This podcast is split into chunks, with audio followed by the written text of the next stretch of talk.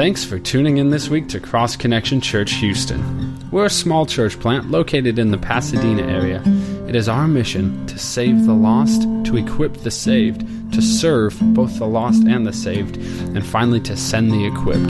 To this end, we teach through the Bible on a verse by verse basis, starting from the beginning of a book and working our way through all the way till the end. It is our prayer that you would grow in the knowledge of Jesus Christ through His Word. Well, last week we started our study through 1 Corinthians and we noted that Paul wrote this letter to address 11 main problems that the Corinthian Christians were dealing with. And really their biggest problem, or at least the one that Paul spends the most time dealing with, are divisions. He's going to spend four chapters focusing on the divisions that uh, the Corinthian believers had, the issues that were causing divisions, and the solution that they need in order to address those divisions. And so, um, this morning we're going to look at the first issue uh, that Paul deals with, the first thing that was bringing division there to the church in Corinth, and also the solution that he shares with us of how to deal with this particular issue. Now, division is a huge problem among Christians today, and so this issue and the issues that we'll continue to look at in the coming weeks are definitely things that I think are very applicable to us because we struggle with these things. We, we do these things. There's divisions that come from these things uh, in the body of Christ today, and so uh, these are very important to understand, but me, even more importantly, to apply. Uh, just recognizing the issues exist, recognizing that they're problematic is only the first part. The more important part is to actually apply the solution that Paul gives us so that we can stop the division that's taking place. And I think another thing for us to note as we start this section on divisions is just recognizing Satan loves to divide. He loves to divide and conquer. He loves it when we are divisive with one another. He loves it when divisions are taking place because he's so much more uh, successful in his attacks. Uh, he loves to work through division. And so we got to recognize that this is something that he wants. It is definitely not something that God wants. You know, in the spiritual battle, it's often true that united we stand, divided we fall, and we need to recognize that reality. So this morning, let's start with the first issue that the Corinthian Christians were dealing with and the solution that Paul gives to them and to us uh, of how to stop this division. So we left off in verse 10 of 1 Corinthians chapter 1. It says this, Now I plead with you, brethren, by the name of our Lord Jesus Christ, that you all speak the same thing and that there be no divisions among you, but that you be perfectly joined together in the same mind and in the same judgment. Notice here that Paul starts off saying, I plead with you. This Greek word translated plead means really to, to beg, to entreat, to beseech someone. So, so this is something he's desperate for. I'm begging you guys not to be divided. He recognizes how significant this problem is and he desperately wants them to stop the divisions that are happening there in Corinth. Now, this word translated divisions comes from the Greek word schisma. Uh, it's where we get our English word schism. Uh, the word means to tear, to rip, to divide, to break. this Greek word was most commonly used in the medical field. So, if you were to tear a muscle, if you were to break a bone, uh, this is where the most common context of this word was used. You know, when my family and I lived in Georgia before coming out here, uh, I used to play beach volleyball once a week and I was playing in different tournaments and my final tournament, unfortunately, uh, the very first game I go up and hit the ball and I feel this pain in my shoulder and I just thought, you know what, I didn't warm up enough, it'll be fine. And I just played the rest of the tournament, you know, I'm a man, I can tough this out. And as each game got longer and longer, the, you know, the pain kind of got worse and worse. And then the next day, my shoulder got a little bit swollen and the motion of my shoulder wasn't full range. And I'm thinking, oh, this is not good. About a week later, I had pretty much a frozen shoulder. It could barely move at all. I finally went to get an x-ray and they said, you know, you tore a muscle in your shoulder. Uh, and so, you know, that not only caused me a lot of pain having that tear in my shoulder, but it also caused me a bigger problem. My shoulder didn't function the way that was intended to anymore. I could no longer use my arm the way that I used to be able to do it. And so when you tear a muscle, when you break something, a bone, you know, not only does it hurt, which is problematic, but now that part of your body doesn't function the way that it was designed to function. And the same thing is true with the body of Christ. It's interesting that the church in the Bible is often referred to as a physical body. And just like when the physical body has something break or has something torn, you know, it causes pain, but it also now doesn't function the way that it was intended to function. So when there are divisions among believers in the body of Christ, you know, it hurts us, but it also causes us now to be in a place where we're not functioning the way that God wants us to, the way that God designs us to. And so Paul begs, he says, don't have divisions. Don't have anything that would tear you apart, that would divide you, that would break the relationship connections that you have with other believers in the body of Christ. Now, Paul's challenge isn't just focused on the negative of don't be divided. There's also a positive side to this challenge as well, and that's be joined together. He says, there be no divisions among you, but that you be perfectly joined together in the same mind and in the same judgment.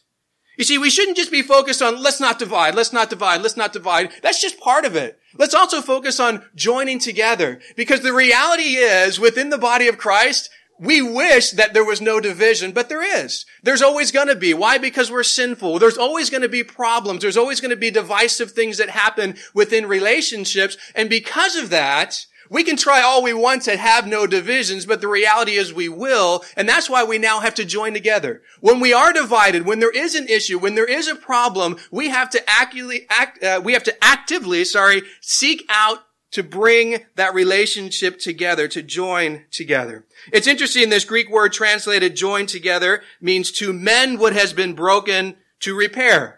Once again, this is another medical word used in the medical field. You got a broken arm, you know, you want to mend it. You have a torn, you know, muscle, you want to see it mended back together. You want to see it repaired. Now, if you break your arm, you wouldn't just leave it broken and do nothing about it. Just walking around saying, well, I guess this is me for life. You know, I got a broken arm, you know, tough, that's it. I'm not going to do anything. I'm not going to try to mend it. I'm not going to try to repair it. It's just always going to be disconnected from the rest of the body. No, you would do everything you could to get that arm fixed so you could have the function of the arm back, so it could work properly like it used to do. Now we know that with our physical body, but I'm so saddened within the body of Christ that oftentimes there's division, but we treat it like, oh well, that's it. I'm never going to have a relationship with that person again. I'm never going to try to repair that again. I'm just going to leave it broken forever. We shouldn't be doing that. We should be seeking to join together the division that happens. That's the heart that the Lord has, a heart of love, because He is the one who shows forgiveness and mercy, and so should we when there are divisions that take place. So the challenge is twofold. First, don't divide. Let there no be, be no divisions among you. And second, make sure that you join together the relationships that have been divided. Now, Paul tells us to be perfectly joined together in the same mind and in the same judgment. So, so one of the main ways that we join together is to have this, the same mind, the same judgment with other believers. Now, I want you to understand what this does not mean. It doesn't mean that we all share the same mind or, or think the, the same thoughts. For those of you who are Star Trek fans like Ken over here, uh, this is not like the Borg. If you ever watched it, I was a Star Trek fan as well. So, you know, the Borg was this group that would assimilate you and they would use this weird thing that you see there that they put on your head and, and it would cause everyone to be able to basically tap into the same thinking and, you know, they would use the same thoughts and everyone was just kind of, you know, just kind of one big brain, so to speak. And, but that's not what we're talking about. when We're saying of the same mind and Christians think, okay, we all have this big brain. We all have to think the same. And, you know, no, that's, that's not what it's referring to or talking about. Being of the same mind means that every believer needs to have the mind of Christ. Philippians chapter 2, verses 5 through 8, it says this, Let this mind be in you, which was also in Christ Jesus, who being in the form of God, did not consider it robbery to be equal with God, but made himself of no reputation, taking the form of a bondservant and coming in the likeness of men. And being found in appearance as a man, he humbled himself and became obedient to the point of death, even the death of the cross. So having the mind of Christ is something that every believer should do. That's the challenge. Have the mind that Jesus had, a mind that is humble, a mind that is obedient to whatever the will of the Father is. You see, when you and I both have the mind of Christ, when we're both obedient to God, when we both say, your will, not mine be done, whatever you want me to do, I'll follow it, it brings us together, it joins us together because we're now focused on the same thing. Not me, but God. Not what I want, but what He wants. His kingdom come, His will be done. There's a joining together when we have the mind of Christ and seek to glorify the Lord and serve Him together. And when that happens, we also see that he talks about judgment in the same, you know, uh, speech that it comes together that if we have Jesus and the mind of Christ as our focus, our judgment, our words, all these things start to come together because of that mindset. It impacts these things.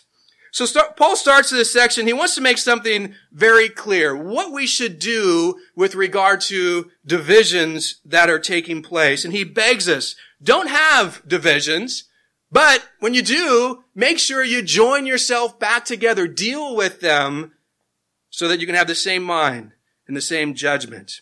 And I think this is very much for us today because we hopefully don't want to have divisions among us, but we recognize we do. We recognize we need to deal with them. We recognize this importance of joining together. And so Paul starts with more of a general, you know, exhortation. And now that he's given us this general exhortation, he's going to get specific, specific into the issues that the Corinthians were dealing with, which are issues that you and I deal with as well. This morning we'll look at the first issue, and then in the following weeks we'll look at the other issues as well. But not just the issue, but more importantly, the solution.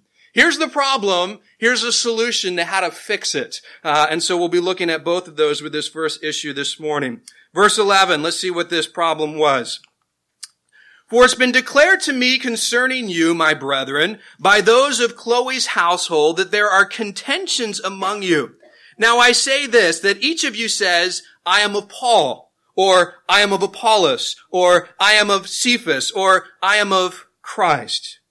Paul starts off saying that there's a, those in Chloe's household, they're, they're telling me about a contention that's going on there in Corinth. Now, we don't know really much of anything about the people from Chloe's household. We don't know their names. We just know it's Chloe's household, so there are people there. But they went and they told Paul about some contentious problems that were happening in the church there in Corinth. And so Paul is dealing with the concerns that have been brought to him. And so the word, the Greek word translated contentions means strife, quarrels, rivalries, and contentions. So one of the things that caused division there in the church in Corinth was the fact that there was this contention that got brought up there. The believers were dividing because of strife and quarrels and rivalry.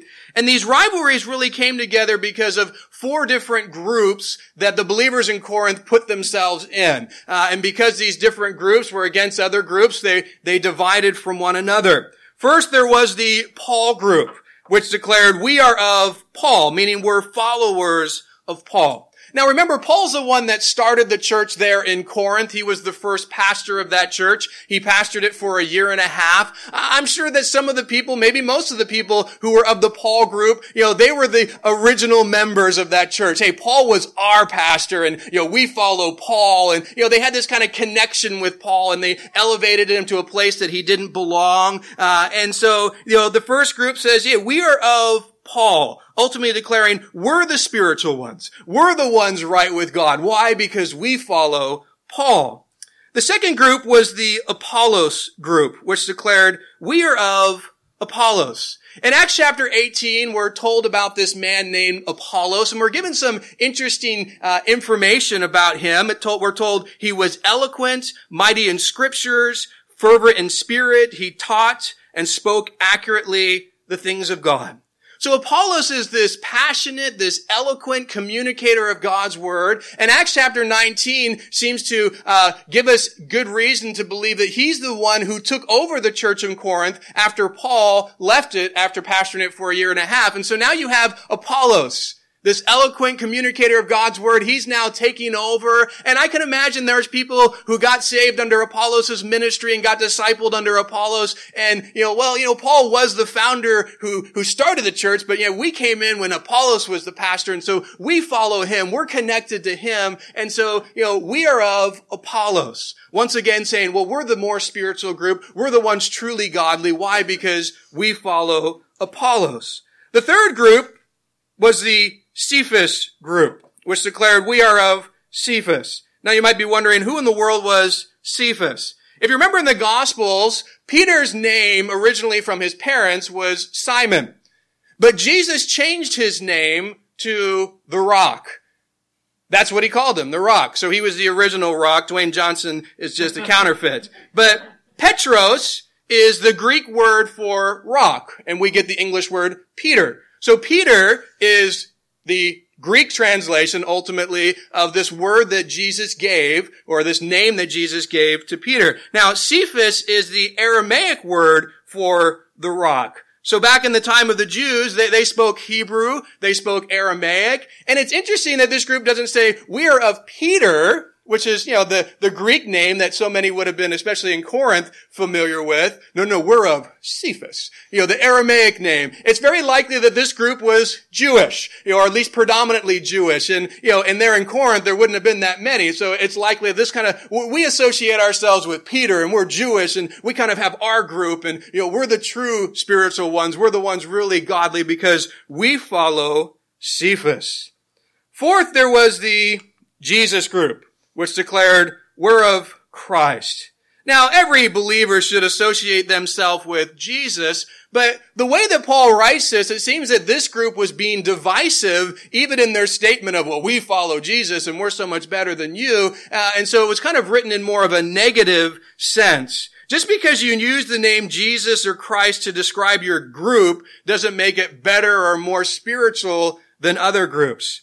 You know, years ago, my brother got connected with the Church of Christ, and he tried to convince me that they were more biblical and true because they were the Church of Christ. I mean, look at our name. Obviously, we're the Church of Christ, and you're not. Uh, and so I was kind of like, you know, just because you give yourself the name the Church of Christ doesn't make you more biblical and true. What you believe and how you practice those beliefs is what make you biblical and true. And there's a belief about baptism that's pretty unbiblical that the Church of Christ holds to. So it was kind of a, a humorous thing. But just because you Take the name and add it to your group doesn't make it all of a sudden, now I'm more spiritual than you and I'm better than you, which seems like this group was doing. So now we have the fourth group, the Jesus group. We are of Christ and surely we're the most spiritual because of it.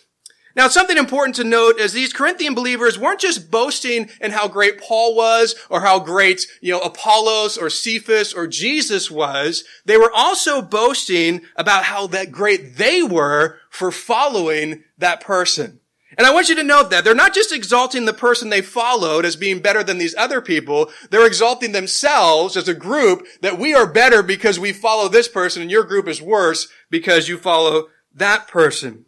So one of the reasons these Corinthian believers had divisions with each other is because of this contention, this rivalry that came up because they have these four different groups that come from these four different people that they've elevated and are following. We have the only right leader and we're going to divide from you because you follow someone else. We're right. You're wrong. We follow the right person. You follow the wrong person. Now, sadly, this is something very common within the church world today. If you've been a believer in a church for any given a time, what I'm talking about right now isn't new to you. You recognize it. You've seen it. Christians have a tendency to exalt people to a place they do not belong. Pastors and people in ministry are oftentimes put on a pedestal that they shouldn't be. There's only one person who should be exalted, one person that should be put on a pedestal, one person that should be worshiped, and that is Jesus and Him alone. It's been said, don't put your pastor on a pedestal where he can be knocked off. Instead, put him on your prayer list where he can be lifted up. I don't want to be exalted. I don't want to be put on a pedestal, but I definitely want to be prayed for. That's what pastors need. You know, I think sadly there are many pastors in ministry that do not feel like I do. They exalt themselves. They put themselves on a pedestal. They want to be, you know, in that position of look at how great I am. And if you see someone like that, they're exalting themselves, they're elevating themselves, they're lifting themselves up, that should be a red flag that you want to steer clear of them. You want to steer clear of that ministry. Jesus said in Matthew 23, 12, whoever exalts himself will be humbled, and he who humbles himself will be exalted.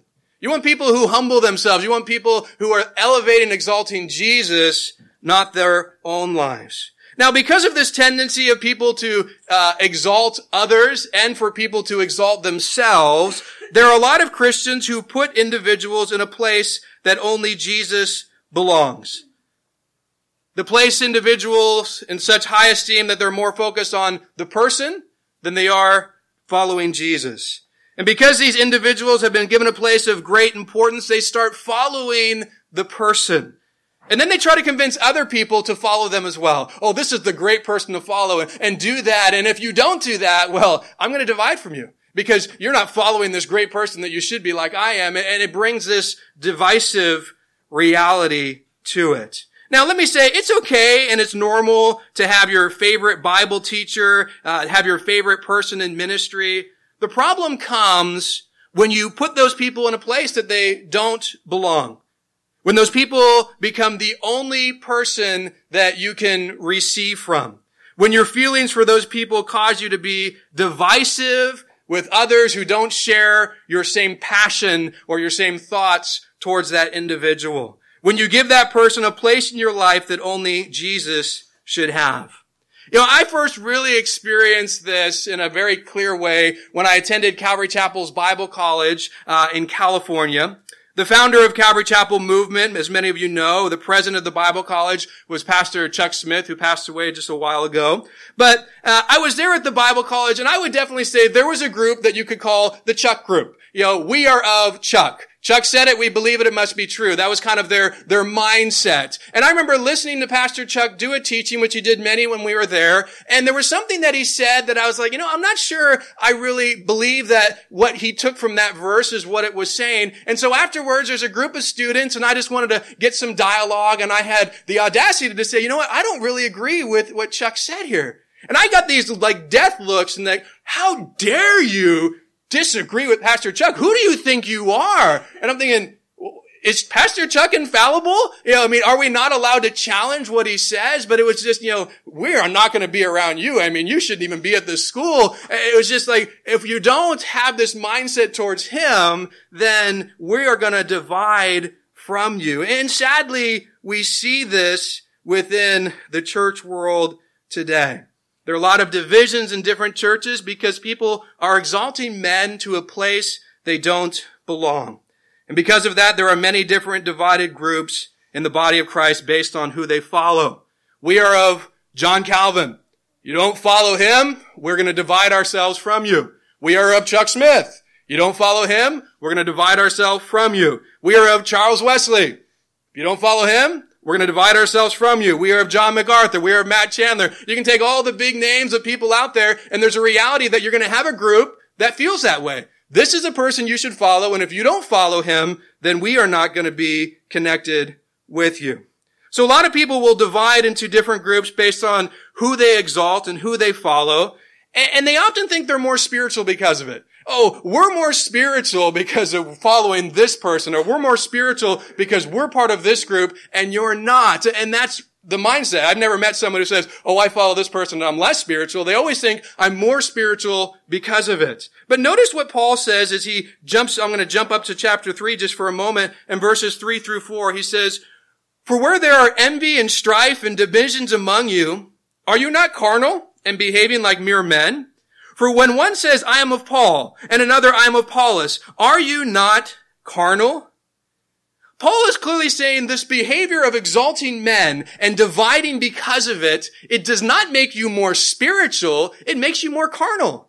This is a carnal behavior. This is sinful behavior. But the mindset is, well, because I follow this person, I'm going to divide myself from you because I'm so much more spiritual. Well, in your division, you've shown how that you're not spiritual, that you're not spiritually mature because that is something that is counterproductive uh, and it's not something that God's word teaches. And so we need to recognize this is not something that makes us more spiritually mature. It makes us less spiritually mature. G. Campbell Morgan, a great pastor and commentator said, I have noted that the more spiritual a man becomes, the less denominational he becomes. Some people like to follow and elevate a particular man like Charles Wesley, where others will just say, you know what, I'm just going to elevate and follow the denomination that he started, the Methodist denomination. Now, I want you to notice how a lot of Christians describe their Christianity. Instead of saying, I'm a Christian, I'm a follower of Jesus, I'm a child of God, you'll come and they'll say, I'm a Baptist, I'm a Methodist, I'm a Presbyterian, I'm a Nazarene, I'm non-denominational. That, that's kind of how they describe themselves. But we need to understand that every believer in Jesus is first and foremost a child of God. First and foremost, a follower of Christ. Now, as a child of God and a follower of Christ, you might prefer uh, this church, you might prefer the Baptist, you might prefer the Methodist, but that is not who you are. That's just the church and the denomination preference that you have who you are as a believer in Jesus, a follower of Christ, a child of God. And because you're a believer in Jesus, guess what? You're part of the body of Christ. And you know who else is a part of the body of Christ? Every other believer in Jesus in the different denominations that you divide yourself from, in the different groups that you don't want to be a part of. We're all parts of the body of Christ. It includes everyone. You know, I think something that we should remember is the future, which is heaven. Revelation chapter 7, verses 9 and 10, it says, after these things I looked and behold a great multitude which no one could number of all nations, tribes, peoples, and tongues standing before the throne and before the Lamb, clothed with white robes, with palm branches in their hands and crying out with a loud voice saying, salvation belongs to our God who sits on the throne and to the Lamb. You know, when we get to heaven, there's going to be Christians from every nation, there's going to be Christians from every tribe, from every tongue, from every denomination. And our focus in heaven is not going to be on the denomination that we had preference to or attended here on this earth. When we get to heaven, there's not going to be groups broken up into denominations. All right, you Baptists, you're going to be over there and you're going to spend eternity together in that group. And, and you Methodists, you're going to be over here and you're going to spend eternity here. And you guys who went to Calvary Chapel, you can be here and spending time. And you're just going to be separated for eternity in your little denominational groups. That's not how heaven's going to be. As believers, we're all going to be joined together. And guess what? The focus isn't going to be that. The focus is going to be Jesus. He's going to be the focus, worshiping Him, focusing on Him. And that needs to be something that we realize because if that is our eternity, if that is what we're going to when we get to heaven, I think a good mindset would be, why don't here on this earth we make Jesus the focus? Why don't here on this earth, He's the one that we're truly living for and following and not getting sidetracked with so many things that we can just say, you know what? I prefer this and we can agree to disagree on these issues that aren't major doctrinal issues that change what the Bible says and just move on. Instead of getting so divided because of it, let's just just keep our focus on Jesus Christ because he's the only person we should be exalting. He's the only person we should be following. And when we don't, we're going to have the same problems that the Corinthians did. There will be divisions. Well, now Paul is going to address this problem of exalting people to a place they don't belong by asking three important questions that would really bring the, the Corinthian believers and us to an understanding of the foolishness of exalting any man. Verse 13 says this, Is Christ divided? Was Paul crucified for you? Or were you baptized into the name of Paul? With these three questions, Paul wants to bring their focus back to Jesus, wants to help them see you've lost your focus and place it on man, and it should have always stayed on Christ. Notice the first question. Is Christ divided? The obvious answer is no, he's not divided. Is Christ for only one group of Christians and not for another? No, he's for every person who believes in him. He's not divided. So Paul's basically saying, okay, well, well, why are you doing this? You know, there was an old contentious Christian who went from one church to another, never finding the true church. And someone once said, well, well, what church are you in now? He said, well, I'm finally in the true church. And they said, oh, great. Well, well, who attends it? And he said, well, it's just me and my wife, and I'm not so sure about her sometimes.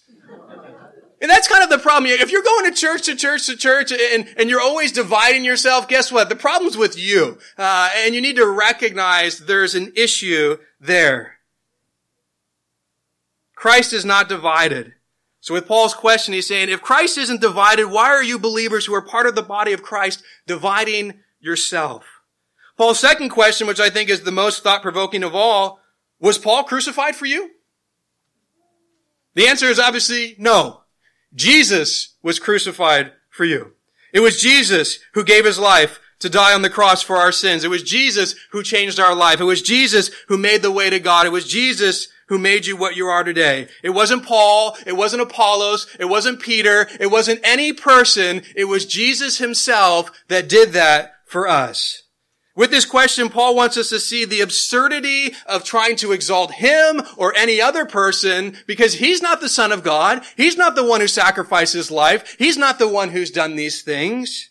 Once again, there is only one person who we should be following and exalting, and that is Jesus. You see, the problem these Corinthian believers had, they lost focus on Jesus. And they lost focus more specifically on the cross. Not only Jesus and who he is, but Jesus and what he did for us on the cross. And once they lost that focus on Jesus, they started putting that focus on men. You know, once you take your eyes off Jesus and the work that he did on the cross, the result of that is you're going to put your focus somewhere. And oftentimes that focus goes to people, and we elevate people to a place they don't belong, and the result is divisions are going to happen. Something so important for us to understand is what Jesus did for us on the cross. That is the thing that brought us together. I want you to think about something. Before we were believers, guess what? We were all in the same group. Oh no, we weren't. We had all these different gr- cliques and we had, you know, the jocks and we had this. No, no, no. We were all in the same group. We were all sinners who were lost and bound for hell. We were all in the same group. Once we got saved and accepted Jesus, we're all in the same group again. We were once sinners who have now been forgiven of our sins and are all children of God because of what Jesus Christ has done. He's the one who takes all of us from this group and brings us to this group. He's the reason that we have unity. He's the reason that we can be joined together because of His forgiveness and what He's done and all that we're given because of it. He's the one who forgave us our sins. He's the one who's made us children of God. It's because of Him the Spirit of God dwells within each one of us. He's the reason that we're having an inheritance, that we're spending eternity with God in heaven. Our unity, our connection together with one another is because of what Jesus did on the cross. When we lose sight of that, we lose sight of what unifies us together, the natural consequence is divisions will happen. Paul's third question is, were you baptized in the name of Paul? The answer is no. They were baptized in the name of the Father, the Son, and the Holy Spirit. Paul is continuing to make his point about the foolishness of exalting people to a place that only Jesus belongs. When you're baptized, you're not baptized into the name of the person who baptized you, you're baptized into the name of God. And Paul takes this question, were you baptized in the name of Paul? He expounds upon it even more in verses 14 through 17. He says this, I thank God that I baptized none of you except Crispus and Gaius, lest anyone should say that I have baptized in my own name. Yes, I also baptized the household of Stephanas. Besides, I do not know whether I baptized any other. For Christ did not send me to baptize, but to preach the gospel, not with wisdom of words, lest the cross of Christ should be made of no effect. Notice what Paul says. He says, I'm thankful I only baptize a few of you, so you can't say I baptized you in the name of Paul. It seems this group there in Corinth, probably the, the Paul group, that they made a big deal of, hey, guess what? We were baptized by Paul. You weren't. I was. I'm much more spiritual than you because Paul himself, the great apostle, you know, the guy who started this church, he baptized me. And so there was this, you know, this division that came from this belief that, oh, look at how great I am because of the one who baptized me. You know, it doesn't matter who baptized you. It matters who you were baptized into. The focus shouldn't be who baptized me. The focus should be on the reason why I'm getting baptized because of what Christ has done for my life and has changed me. And I want to outwardly demonstrate what he's done inwardly in my life. It shouldn't be on, well, I'm so and so baptized me and so I'm so spiritual. No, it's because of what Jesus did. Now, because this was becoming a divisive issue, Paul's grateful he didn't baptize that many people there in Corinth. He also says Christ did not send him to baptize, but to preach the gospel. Now, this is one of those verses in the Bible which reveal to us that baptism is not essential for salvation. If baptism were essential for salvation, Paul could never thank God that he baptized so few people in Corinth. It'd be like him saying, I'm so thankful so few of you accepted the gospel and didn't get saved. I mean, that's not his heart. Obviously, he was an evangelist. You can never say as an evangelist, you know, this reality, because as an evangelist, if he knew baptism was essential, then he'd be like, I would preach the gospel and baptize all of you because I want you to be saved. Now, just because baptism is not essential for salvation doesn't mean it's not important. The Bible commands every believer to be baptized. We should do it in obedience to Christ. And so if you have accepted Christ and you've never been baptized, come speak with me. Uh, lo- I'd love to explain what that is to you. Uh, we have a tank. We'll bring it here. Uh, we'll do a baptism service, uh, and we'll, you know, baptize you. We'd love to do that. So if you haven't done it, uh, speak with me. We'll arrange that. So the first thing that was causing division in Corinth was that they were following men instead of following Christ. They were exalting men to a place that only Christ belongs. And the reason was this was because they were focusing on and following the wrong person. They lost sight of Jesus and what he did for us on the cross. So the first issue that Paul deals with is the first lesson we learn for how to avoid division is keep your focus on who Jesus is and what he's done and only exalt him. When we keep our focus on Jesus, we keep our focus on the cross, we don't exalt people, that's what's going to help us to not avoid divisions in this particular area with this particular issue. There's other issues that we'll get to, but here, don't exalt people. Make sure it's Jesus. Make sure you're focused on Him. Make sure He's the one that's the priority of your life, and it will help you to avoid divisions. And guess what? If divisions are coming in relationship you have, I would ask the question, you know what? Are you focused on Christ? That might be the first step as you try to join back together. Maybe the problem that I have is I've lost focus on Jesus. I've taken focus off Him. Maybe I put focus on a man or something else or myself. And I would say, you know, as you seek to join together after division has happened, one of the first steps is asking that question, you know, is my focus lost?